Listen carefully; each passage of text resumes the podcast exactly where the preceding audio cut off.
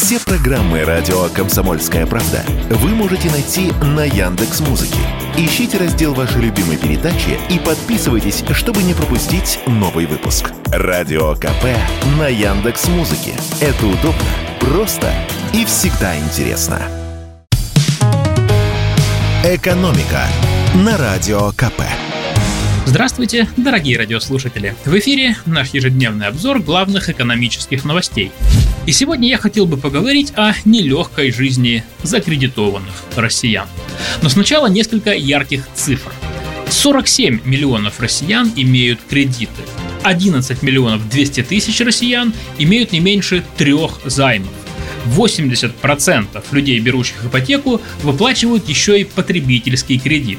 Почти два кредита в среднем приходится на каждого ипотечника. Год назад эта цифра равнялась 1,6.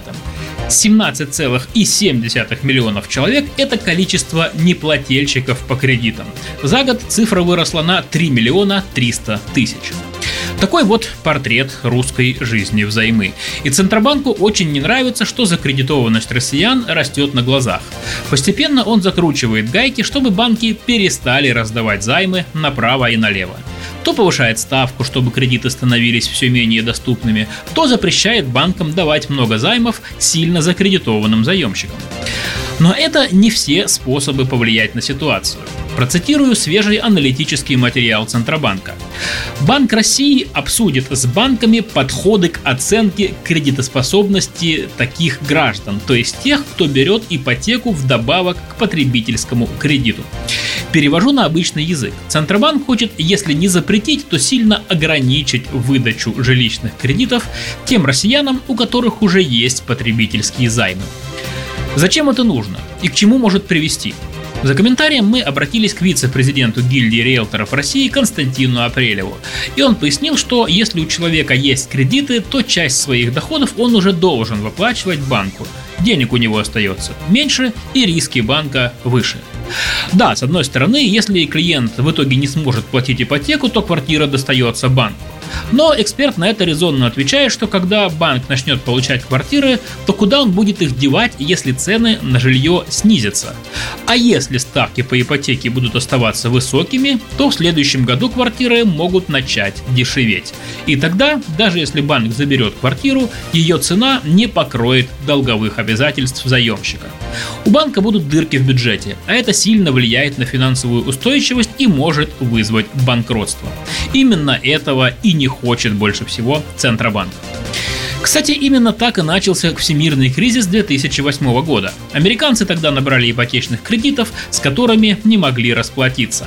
Банки стали забирать жилье за долги и продавать, а цены на квадратные метры пошли вниз. В результате банки теряли большие деньги, начались банкротства и э, разразившийся в США кризис охватил все мировые финансы. Вы что, хотите как в Америке? Словно спрашивает нас Центробанк.